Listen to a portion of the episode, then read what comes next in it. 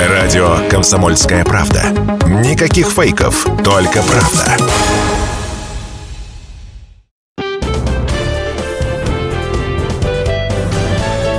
Гость. 12 часов 3 минуты в Самаре. Всем здравствуйте. У микрофона Татьяна Брачи, за звукорежиссерским пультом Владислав Федоров. Это программа «Гость студии» на радио «Комсомольская правда» в Самаре. Гость у нас сегодня в прямом эфире руководитель региональной организации «Союз архитекторов России» Юрий Астахов. Юрий Евгеньевич, рада вас видеть здесь.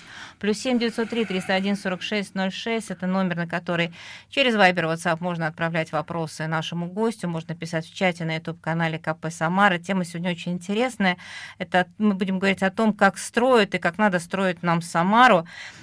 Хочу начать с истории, которая вылезла буквально на прошлой неделе. Вдруг неожиданно э, в информационном поле появились сообщения, что власти Самары предложили поделить город на четыре зоны. И тут э, появилась следующая информация. Э, назревает конфликт между мэрией и Союзом архитекторов э, Самарской России по поводу того, как делить на зоны и стоит ли делить вообще. Что это за история, откуда она вообще взялась, откуда взялись эти четыре непонятные зоны? Ну, во-первых, уже не четыре, осталось только две зоны. Уже в постановлении, которое э, выходило на обсуждение э, в комиссии по застройке, две зоны осталось. Э, в данном случае э, мэрия, значит, те, кто участвовал в разработке, согласились с предложениями значит, Союза архитекторов. С этими предложениями согласились по Две зоны остаются историческое поселение и вся остальная территория города. А вот. откуда четыре? Что это за такой странный нет, ход а, конем? Определенно, нет, ну почему четыре? Э, как бы как определенная логика была в этом. Значит, было выделено историческое поселение как первая зона, было выделено отдельно э, такой каркас города, транспортно-градостроительный каркас, то есть основные магистрали, основные, значит, э, площади и так далее, они выделены были в самостоятельную зону каркаса. Э, выделены были еще зоны ансамбля то есть там, где сложился определенный ансамбль, э, вот, значит, вот там какие-то другие требования бы сделать. И остальная территория. Вот получилось четыре. Вот. Но определенная критика была, то, что на самом деле, значит, как определить, где ансамбль есть, а где его нет, и что такое ансамбль. Поэтому, учитывая все это очень э, юридически некорректные термины, э, с нами согласились и убрали это. Так же, как и каркас, где его границы, никому не понятны. Вроде бы, да, по основным магистралям, но как? Ближайшая, на сколько? На 10 метров, так сказать, от дороги, на 50, Слушайте, у нас есть генеральный план, у нас есть правила застройки. А зачем вот это вот деление было? Для чего смысл какой в этом был? Чего пытались добиться городские власти этим? Я не думаю, что они, э, ну, во-первых, так громко говорим, городские власти, так сказать, этим занимались, естественно, достаточно квалифицированные люди. Это занимался управление главного архитектора. Вот. Они, естественно, изучили э, аналогичные материалы по другим регионам и пытались в какой-то степени скомпилировать и как-то с этим разобраться. А зачем это нужно было? Для чего зонирование а, такое понадобилось? Так, так прописано в постановлении. В каком? Постановление господина Мишустина, значит, правительство. Да, да, да. Оно вышло, оно вышло еще год назад практически, и к сентябрю году, э, к сентябрю прошлого года это уже должно было действовать. У нас как бы проблемы возникли не только у нас, а во многих регионах возникли, потому что постановление написано таким юридическим языком, который на профессиональный артурный язык очень тяжело переводится, а порой и вообще не переводится. Для вас, для, как для архитектора, было понятно, для чего это постановление Конечно, принималось? несомненно. Э, дело в том, что, так сказать, проблема-то она возникла давным-давно, она чуть ли не, не 20 лет назад возникла. Она возникла, э, проблема возникла в 2007 году, когда, значит, э, любой профессиональный контроль за строительной деятельностью, строительной деятельностью э, был, ну, как бы, профессиональное сообщество исключено было из этого контроля. Вы имеете в виду архитектора? Да, в том числе и главного архитектора. Запрещено было. Любой профессиональный контроль за этой деятельностью был отменен. То есть остался только административный контроль. И за эти ну, не десятилетия, но достаточно большой срок ситуация, в общем-то, вышла из-под контроля, и то качество облика города, зданий и так далее, естественно, не устраивает э, граждан нашей страны. Естественно, правительство должно на это как-то реагировать. Но есть, отреагировала как-то очень интересно. Ну как вот, ну это не это правительство, другое, так сказать, ну какая разница здесь? Э, э, накосячили они тогда, серьезно накосячили. Вот Градостроительный кодекс э, э, имеет очень массу, так сказать, негативных явлений, так сказать, ну, какие-то, может быть, и положительные явления, но проблема была. Они пытались среагировать на изменения социально-экономические. То есть они хотели создать о, о, нек, некий идеал, идеал облика города, по которому да надо нет, э, строить? Нет, просто изменялась социально-экономическая база, так сказать. Страна уже к этому моменту достаточно серьезно перестроилась, экономика, строительство, все перестроилось, поэтому пытались среагировать. Э, в любом случае, в любой административной системе э, стараются как можно больше э, зациклить на себя и профессионалов по возможности отодвинуть. А что мы в результате получили? А, вот то, что мы, мне картинку. Ну, то, что мы получили, выйдете на улицы нашего города, еще более-менее приличного, так сказать, вот вы получите картину, что мы получили. Все претензии, которые мы имеем, так сказать, особенно архитекторы почему-то имеют эти к ним, что архитекторы делают, что они себе позволяют, какие они, значит, нехорошие не люди. Вот, вот смотрите, что они тут наделали архитекторы. Вот. Ну и объяснить людям, что какие вопросы к архитекторам. Ну, давайте так. Четыре зоны, которые, которыми Нет, возмущались ну, от, архитекторы, от, них, от них уже отказались. Отказались. Да. Осталось у нас две зоны. Две зоны. Историческое поселение, и, с которым и надо что-то делать, и весь остальной город. На сегодняшний день понятно, как должен развиваться и строиться город, чтобы его облик архитектурный не вызывал возмущения, ну, как минимум, э, такой вот э, обывателя, а уж не говоря о специалистах. Да, ну, понятно. В общем-то, решение-то очень простое Просто надо вернуть контроль за этим обликом профессионалам. То есть у нас сегодня нет главных архитекторов, нет, которые... главный архитектор есть, у него полномочий нет.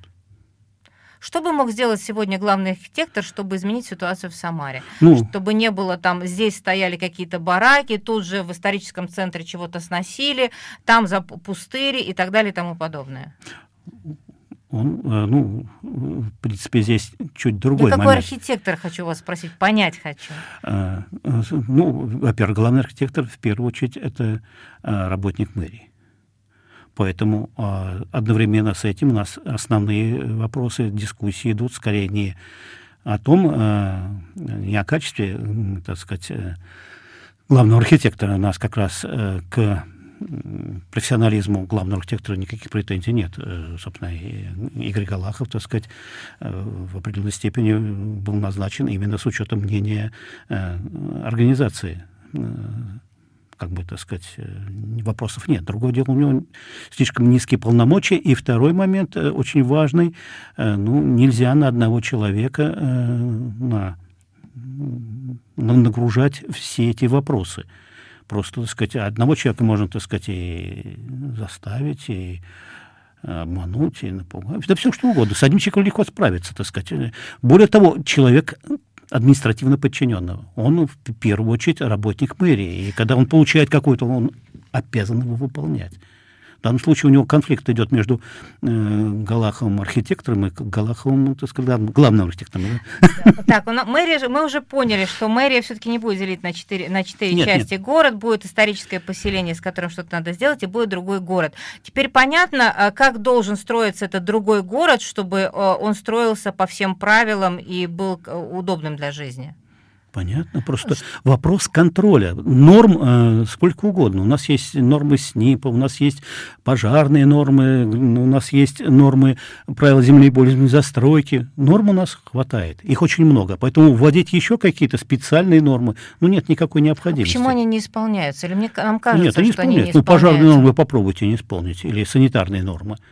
Нет, они все исполняются как раз. У вас, как у архитектора, нет претензий к Самаре? Есть, конечно. Какие?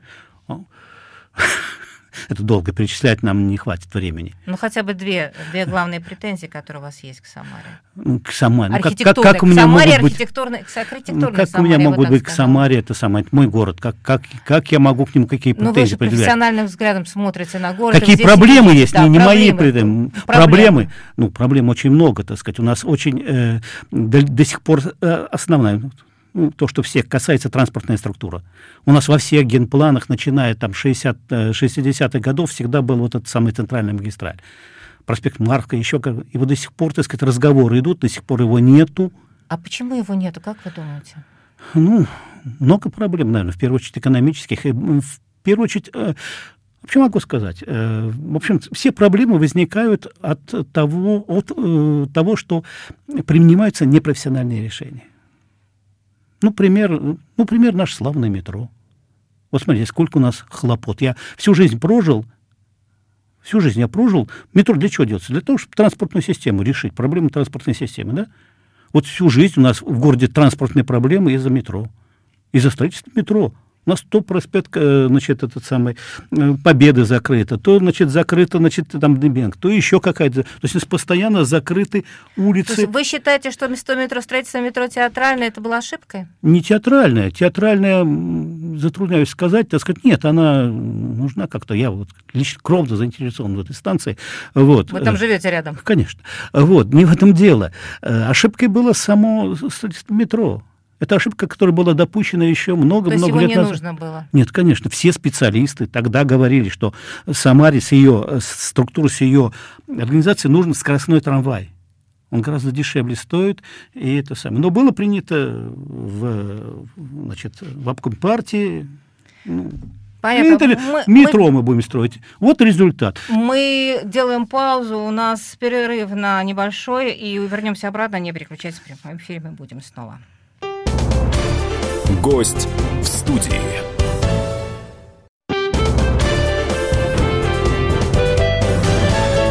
Гость в студии. А, продолжаем прямой эфир на радио «Комсомольская правда» в Самаре, программа «Гость в студии». Гость у нас сегодня руководитель региональной организации «Союз архитекторов России» Юрий Галахов. Ой, Астахов, боже, мы заговорили про э, главного архитектора, про наш, да, прошу прощения, Юрий Астахов, плюс 7 903 301 46 06, номер, э, на который можно писать сообщения и вопросы нашему гостю, можно писать трансляции на YouTube-канале КП Самара, трансляция идет в группе ВКонтакте. Э, мы перед э, перерывом э, Юрий Евгеньевич сказал о том, что он считает, что вообще станции метро строить в принципе, не на... метро вообще строить в Самаре не стоило, что это очень затратный проект. А, у меня еще один вопрос такой тогда. А у нас еще есть одна история. Вы сказали о транспортной доступности. У нас э, сейчас э, так на флаге держится такая история, как комплексное развитие территории КРТ.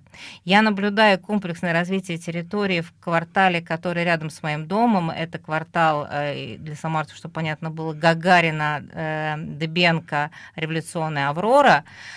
И я понимаю, что там не то, что с транспортом не разберешься, с личным в том числе, но еще и не разберешься с социальной сферой. Почему у нас, казалось бы, красивая история, комплексное развитие территории, ну, как, по крайней мере, звучит как-то так прям хорошо, а она как-то развивается неправильно. Строятся дома, но не строится больше ничего к этим домам.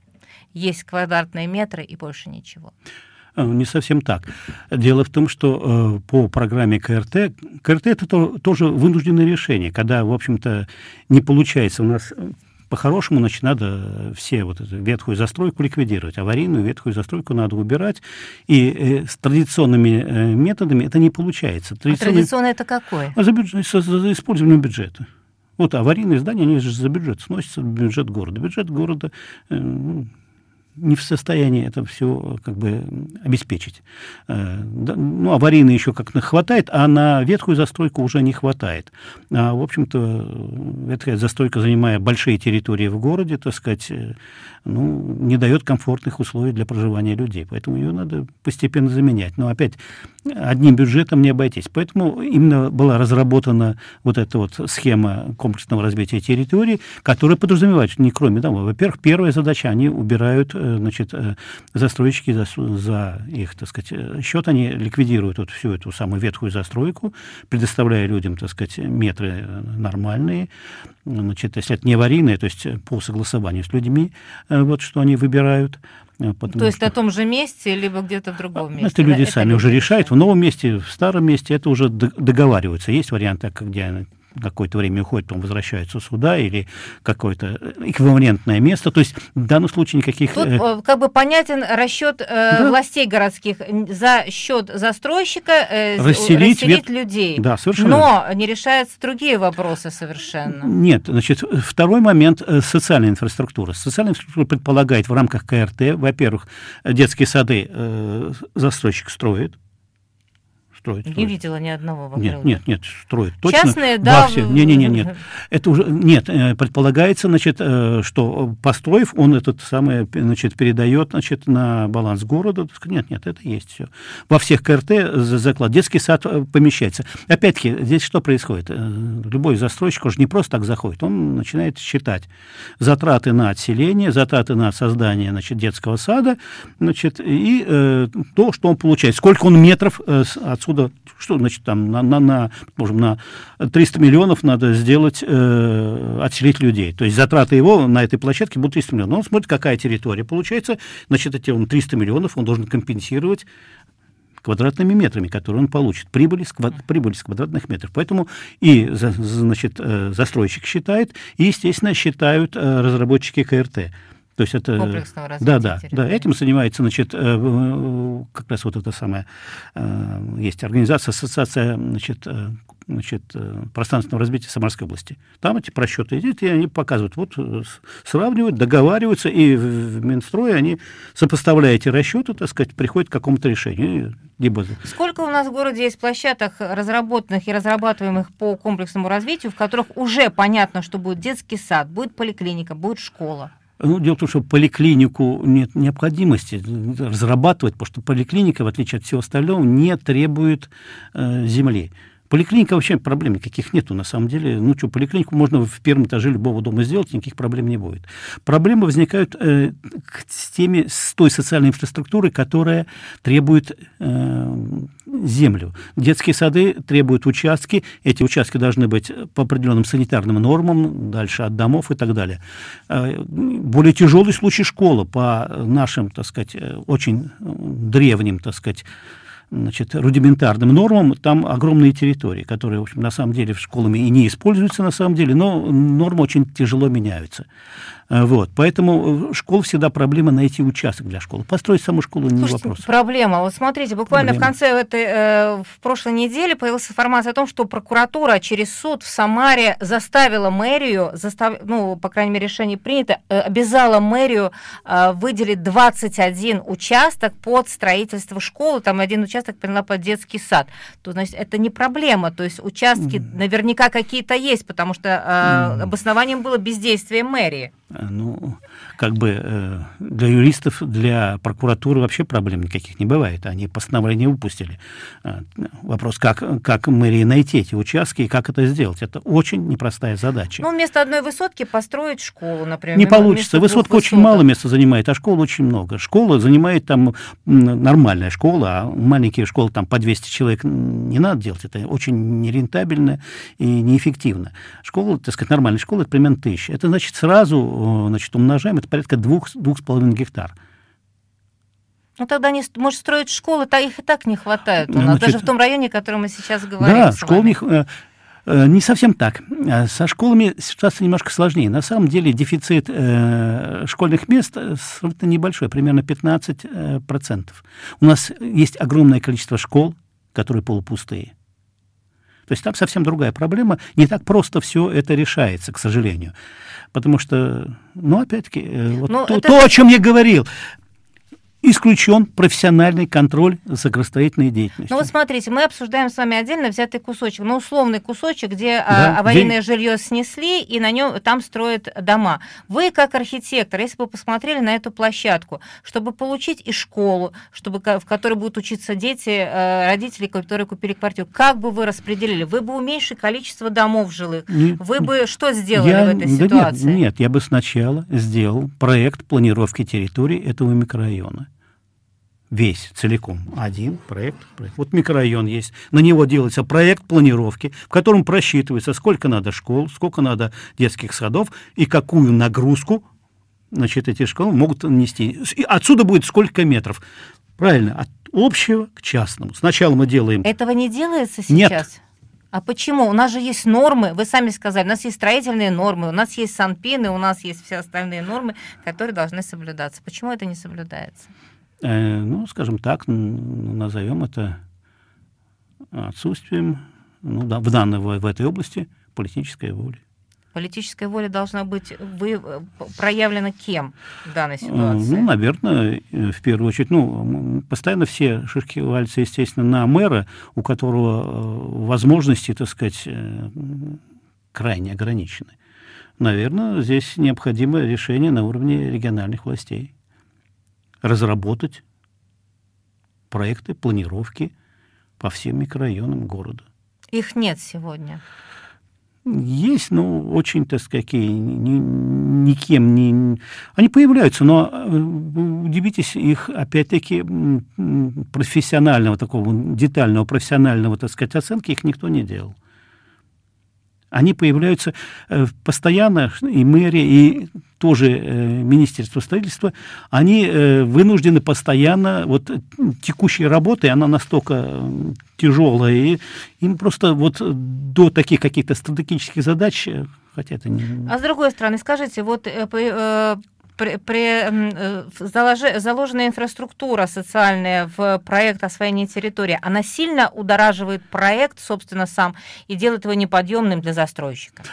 Школу ни один застройщик не в состоянии сделать именно потому, что школа съедает э, огромную территорию, которую просто никто таких территорий застройщикам не дает. У нас э, буквально... Ну, пятая просека у нас в истории есть. Ну, пятая, опять-таки. Нет, построили, но она построена не, не, не застройщиком, она построена совершенно другими. Это самое, это просто по э, программе, так сказать, э, строительства школ. Школа неподъемна для застройщиков э, по... Ну, просто, То есть мы получили замкнутый для того, чтобы сделать школу, школу сделать, надо получить микрорайон, то есть порядка там 10, так сказать, 15 гектар территории. Ну, подождите, это можно сделать на окраине, где не освоенной территории, делать внутри города, который уже развивается много-много десятилетий. А, а может быть, не надо на окраинах вообще строить? У нас что такое? У нас такая высокая плотность в городе? Нет. Мне кажется, да. Нет, нет, нет, вам кажется. Вам исключительно кажется. У нас плотность просто у нас, э, ну, посмотрите, выйдите в город, посмотрите, сколько у нас сплошные пустыри, сплошные куски брошенных земель. А вы можете назвать? Я не вижу у себя, у меня сплошная застройка. Да, ну, да даже у вас, так сказать, ну, как сплошная застройка? У вас там огромные участки, э, занятые двухэтажными бараками.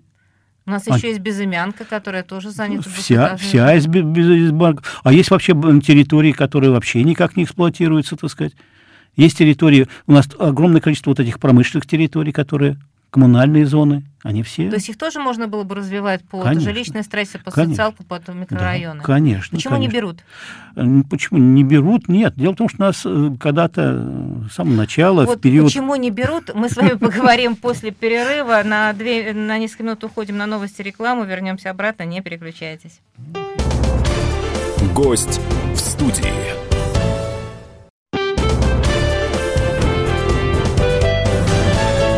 Гость в студии. А, мы возвращаемся в прямой эфир программы «Гость в студии» на радио «Комсомольская правда» в Самаре. Руководитель регионального отделения Союза архитекторов России Юрий Астахов у нас сегодня в гостях. Говорим мы о том, как строится, как бы по-умному надо было бы строить Самару. Мы разговаривали о том, куда строить что, и тут Юрий Евгеньевич произнес фразу. У нас еще есть промышленные зоны, где тоже можно было бы развивать строительство, не обязательно вообще расстраивать город в ширину там по окраинам. А почему не работает эта схема? Почему у нас действительно не отдать промзоны под строительство жилья, например? Они очень многие пустуют, там что-то сдается в аренду. Нет, они все и разрабатываются. Вот сейчас э, достаточно большой комплекс э, был разработан по э, заводу Масленникова, так сказать, э, такой же был по ГПЗ. Нет, это, ну, это центр города, это понятно, это вот, все ясно. Понятно, но дело в том, что э, все эти территории, они имеют собственников. Не забываем об этом. Собственники есть. И собственники за эти территории хотят получить деньги.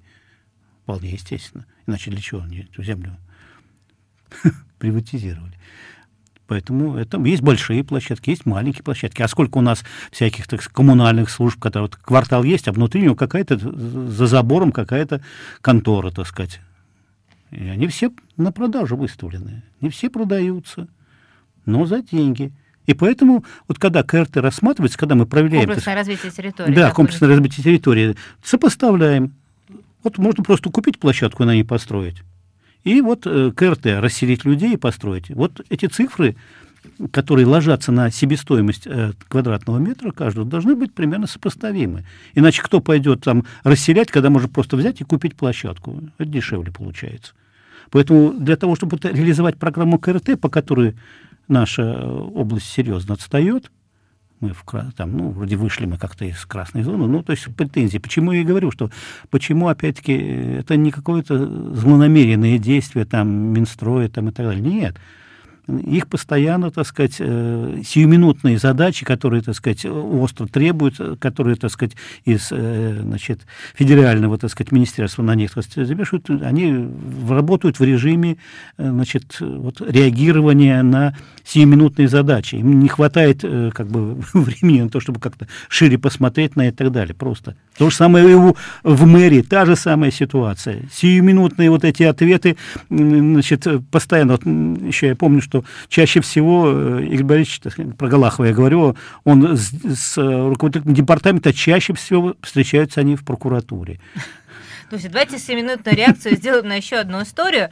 А, хочу поговорить немножко про историческое поселение. Тут вот недавно было предложение, появилось, а, объединить Ленинский и Самарский район в рамках исторического поселения и вот некую такую создать а, общий район, который будет заниматься историческим поселением. С точки зрения архитектора, насколько это разумная штука?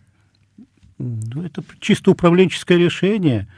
Ну, наверное, немножко проще будет, так сказать. А что бы. будет проще? А проще будет, нет, ну, чисто, что это не, не надо будет э, в двух районах э, заниматься этим, так сказать, а э, ну, как бы такая специализированный район, исторический центр. Да? Но у нас же есть какая-то структура, которая создана, которая должна развивать историческое поселение. Причем она такая структура-то или еще ее нету? Нет, структура есть, она и название имеет. Это значит, Ассоциация пространственного развития и Самарской области, так сказать, поручила им как раз заниматься как раз этой частью, так сказать. Они подготовили, и самое интересное, они начали как раз с школ. То есть они нашли э, решение, где, э, если развивать, значит, значит, появятся дополнительные какие-то, так сказать... Э, То есть вас, вам нравится история с объединением двух районов? Ну, никакого негатива оно не вызывает. А, а какие плюсы это при, принесет и какие минусы? Ну, организационные, скорее всего. А для пользы исторического поселения? Исторического...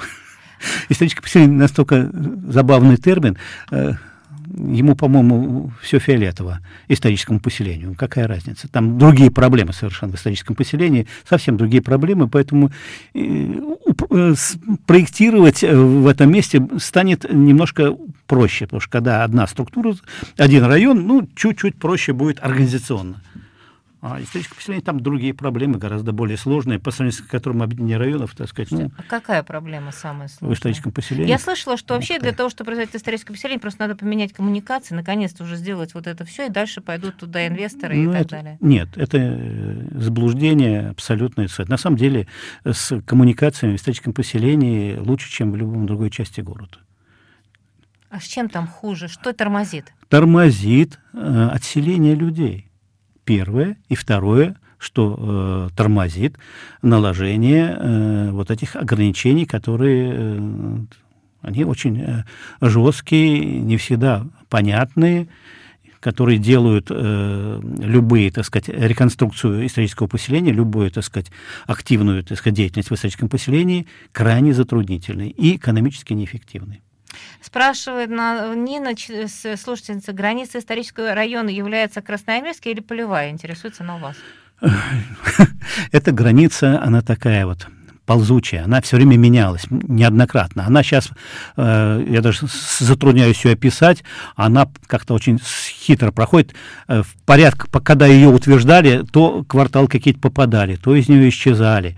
Вот квартал э, этого самого незабвенного, значит, как он называется, империала, вдруг взял и вышел из этой самой территории исторического поселения. Вот. А по, некоторые кварталы, там, вот 126 которые около, вокруг рынка, они вдруг туда попали. То есть э, Есть границы, они проходят по Чкалова примерно. Если так грубо сказать, по Чкалова, но при этом, э, например, в нее попала вся э, Волжский проспект туда включили. По пожеланию жителей. Ясно. Загадочно, да? да? А, давайте теперь блицом а, вопросы. А, вопрос от эм, Александра Соловьева. Ваше, прям блицом. Ваше отношение как архитектора, судя по возрасту советского периода, к комплексу Дом печати, который намеренно уничтожает. Кто в этом виноват? Прям коротко. У него, наверное, собственник есть этого. Вопрос к нему. Сказать, что он какой-то уникальный, ну, такой хороший. Да любом случае, меня, уничтожение любого здания для меня, я считаю, экономической глупостью. Почему нельзя реконструировать? Почему нельзя как-то более грамотно сделать? Это как раз вопрос не столько к архитекторам, сколько к собственникам, э, которые, так сказать, идут самым примитивным путем. Снести и построить. Снести и построить. Так, как поступили на незабвенном, так сказать, э, заводе Клопанов снесли и уничтожили. Я до сих пор не понимаю, как до сих пор эти люди не под следствием находятся.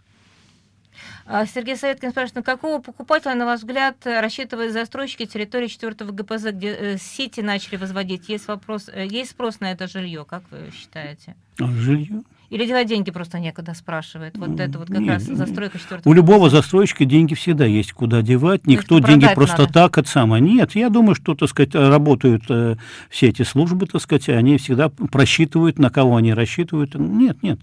Никто э, просто так деньги не вкладывает. Бывают, конечно, провалы у наших инвесторов, бывают. Вот. У Гошева, например, гостиница «Лот», она, конечно, так сказать, убыточная для него оказалась. Но но это редко. Э, э, Александр э, так, спрашивает, наш слушатель не подписался. Спрашивает Юрий Евгеньевич, как-то в эфире, он за вами следит. Вы ратовали за высотную застройку и сказали, что высокий дом и дом один-два этажа очень хорошо смотрятся рядом. Это ваше профессиональное утверждение? Это просто э, реальная история мировая. Если вы посмотрите, так сказать, э, огромное количество зданий там в э, Нью-Йорке, который тоже исторический город, не, не менее, чем Самара, или там, так сказать, мегаполисы, значит, Юго-Восточной Азии, так сказать, и вы увидите небоскребы, красивые, очень красивые небоскребы, а рядом двухэтажная застройка, рядом небольшие кварталы, они прекрасно, именно на контрасте. Более того, если мы вернемся к истории, то вы увидите, что все вот эти эти плотные какие-то итальянские, может быть, там, так сказать, или какие-то немецкие, вот эти красивые-красивые городки, которые всем нравятся, у них у всех есть доминанты, обязательно. Это может быть ратуша, это может быть церковь, это может быть просто даже башня, как в Италии. А у нас доминантов в старой, в старой части Самары, в историческом поселении какая сейчас? А у нас никто ими, к сожалению, не занимался. У нас вот эти ограничения, которые внесены, что, ой, высокое это сразу плохо, ну, это стереотип, конечно. Дело в том, что на самом деле, если говорить об э, как бы силуэте города, то вы посмотрите все картинки, которые были. Всегда было малоэтаж, какая-то низкая, горизонтальная часть, и всегда были доминанты. Раньше это были крепостные башни, потом были храмы, потом были там э, что угодно, но обязательно есть, но есть горизонталь, есть вертикаль. И когда этих вертикалей нет, город теряет свою пространственную структуру. А вот теперь вопрос, а почему в Самаре не создаются здания, которые действительно можно любоваться, и чем город мог бы гордиться перед гостями, имеется в виду новостройки? Таких нет вообще, пишет наш слушатель Советкин. А что об этом думают архитекторы? Ну, для того, чтобы сделать э, красивое здание, надо иметь возможность это сделать. Чтобы найти правильное решение, надо проводить архитектурный конкурс а у нас без конкурса все проходит? Без, конечно. Без, без. По решению инвестора исключительно. И никакого архитектурного контроля нет. Профессионального контроля нет за этим. Более того, у нас очень любят, так сказать, э, наши, к сожалению, так сказать, инвесторы, наши бизнесмены, так сказать, для э, престижности, так сказать, получить э, там ну, раньше, так сказать, этих самых европейских, так сказать, звезд приглашали. Вот. Ну, сейчас вроде уже это сложнее. Теперь у нас московских. Вот сейчас у нас опять-таки по историческому поселению будет работать вроде бы неплохой архитектор, хороший даже архитектор. На московский. На московский. На этом мы заканчиваем эфир. Время истекло. Я напомню, что сегодня с прямом эфира был руководитель региональной организации Союз архитекторов России Юрий Астахов. Спасибо активным нашим слушателям и до свидания. Всем пока. Гость в студии.